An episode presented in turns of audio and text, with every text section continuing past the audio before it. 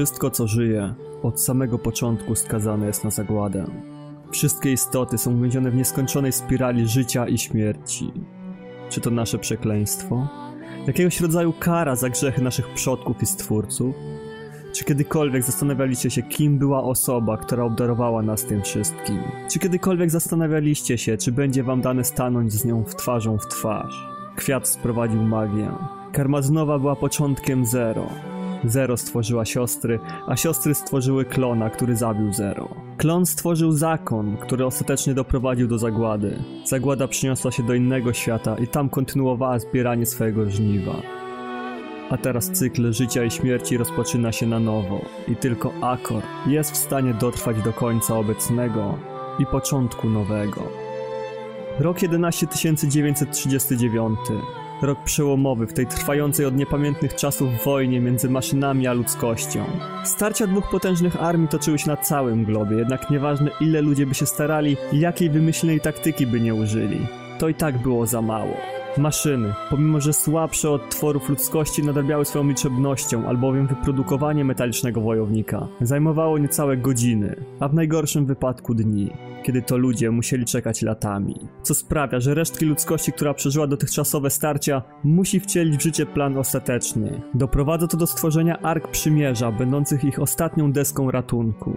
Ponad 90% żywych organizmów ludzkich opuszcza Ziemię, żeby udać się na Księżyc. Nastaje rok 11940.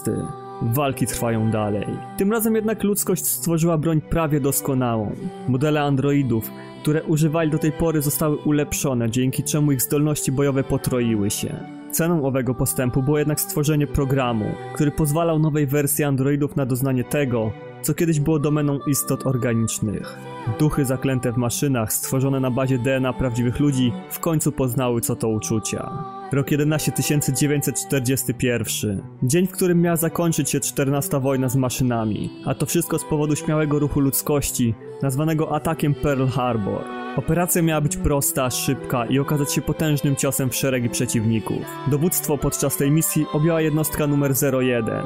Niestety gdzieś popełniono błąd. Wewnątrz systemu bunkra, wielkiej orbitalnej bazy, musiał znaleźć się jakiś skrypt szpiegujący lub co gorsza. Któraś z jednostek stacjonujących w bazie mogła okazać się wrogiem w przebraniu. Niestety nie zdołano tego ustalić, nawet w lata po tym, co za chwilę miało się wydarzyć. Akord, jako bierna uczestniczka, po raz kolejny tylko przyglądała się temu, jak jednostki specjalne ludzkości uderzają o rzeczywistość jak kosa o kamień. Podczas zejścia numer jeden będąca dowódcą jednostki zostaje trafiona, co kończy się natychmiastowym utratem organu dowodzenia. Zaraz po niej obrywają numery 12, 13, 14 i 22. A co najgorsza, androidy nawet nie dotknęły swoimi stopami ziemi.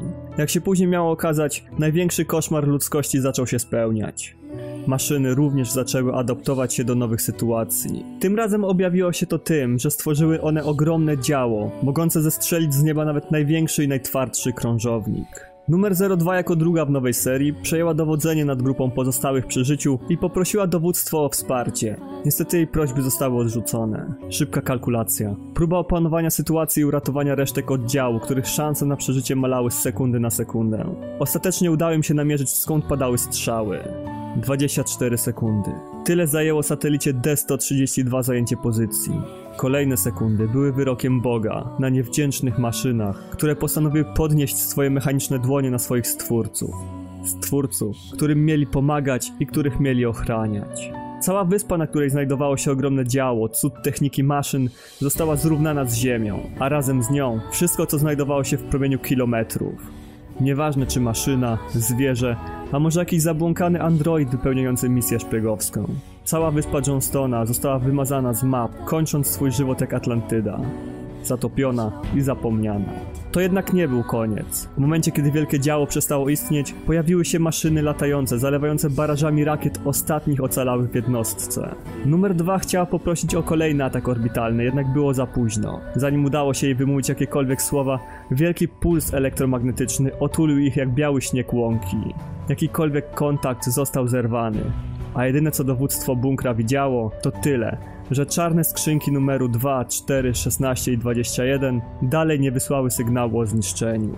Tymczasem na Ziemi rozpoczyna się operacja Pearl Harbor. Androidy wylądowały na powierzchni planety, jednak oddział liczył obecnie już tylko cztery jednostki. Numer 21 proponuje porzucenie misji, jednak dowództwo odmawia. W tym momencie następuje zmasowany atak ponad 100 tysięcy jednostek bojowych maszyn i wszystko skończyłoby się bardzo szybko oraz bardzo źle. Gdyby nie interwencja ruchu oporu stacjonującego nieopodal. Mijają godziny, które dla uczestników starcia wydają się być minutami, aż w końcu androidy i ruch oporu zaganiają maszyny w jedno miejsce i detonują ukryte wcześniej ładunki wybuchowe. Przeciwnik zostaje natychmiastowo zdziesiątkowany, a te maszyny, które przeżyły, salwują się ucieczką.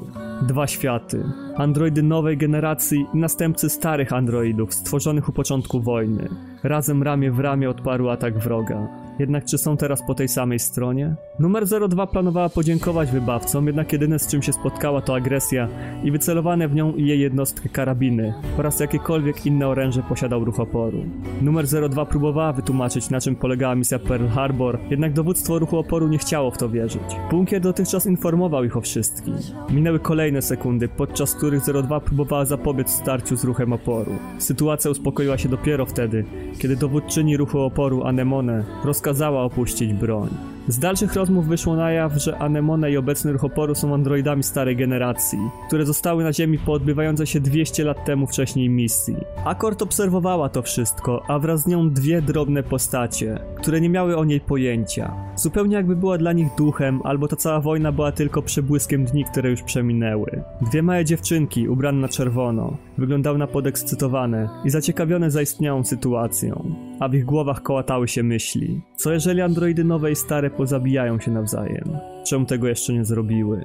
Po czym rozpłynęły się w powietrzu, a Akord udała się w stronę pola walki, gdzie postanowiła pierwszy raz od dawien dawna wziąć udział w zdarzeniach kreujących bieg historii. Tymczasem androidy wyruszyły w stronę góry Kaala, gdzie czekał na nich cel misji. Misji, która miała na celu zniszczenie głównego serwera komunikacyjnego maszyn, dzięki czemu jakakolwiek łączność między przeciwnikami zostanie zniszczona. Dowództwo bunkra ma również nadzieję, że wtedy wszystkie maszyny odłączone od wspólnej sieci przestaną funkcjonować. Niestety los zadrwił sobie z nich, czego dowodem było zdjęcie opasek przez androidy nowej generacji, co było zakazane. To jednak był najmniejszy z problemów, jakie napotkali na swojej drodze. Drodze usłanej maszynami i ciężkim do przemierzenia terenem. Najgorsze w tym wszystkim były ataki wirusów, które nękały poszczególne jednostki i które mogły doprowadzić do niepowodzenia misji. Udawało im się jakoś zwalczać, a dziewczynki w czerwieni patrzyły na wszystko z bezpiecznej odległości, śmiejąc się pod nosem i zastanawiając, co począć dalej.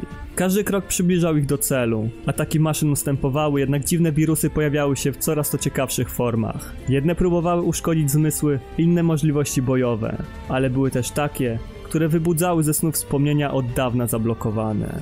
Po dotarciu do celu jedyne co zostało to dostać się do wnętrza góry, gdzie ukryta miała być serwerownia. Droga do niej mogła być prosta lub bezpieczna. Androidy zdecydowały się na tą prostą, albowiem zrównanie z ziemią całej góry za pomocą orbitalnego działa było ryzykowne. Po skrupulatnych oględzinach terenu udało im się znaleźć windę, która według skanu prowadziła do wnętrza góry. Żeby móc użyć ów starej technologii, numer 21 musiała podłączyć się do serwerowni, co skutkowało natychmiastowym zarażeniem wirusem, którego nie dało się już usunąć. Odchodząc od towarzyszki, Anemone obiecała jej, że wróci i zabije ją jak tylko będzie miała okazję. Wszystko po to, żeby zaznała spokoju, o którym marzył każdy android. Podróż windą trwała wieki, przynajmniej tak wydawało się wszystkim, którzy się w niej znaleźli. Wtedy numer dwa znowu uderzyły wspomnienia. Wspomnienia o starej przyjaciółce Sid, która zginęła dawno temu, a jej ostatnimi słowami, jakie przekazano numerowi dwa, były bądź jak ja. Znajdź swój własny powód do życia, a nie używaj cudzego. Czemu jednak teraz? Czemu w tym momencie zaczęła sobie przypominać takie zdarzenia?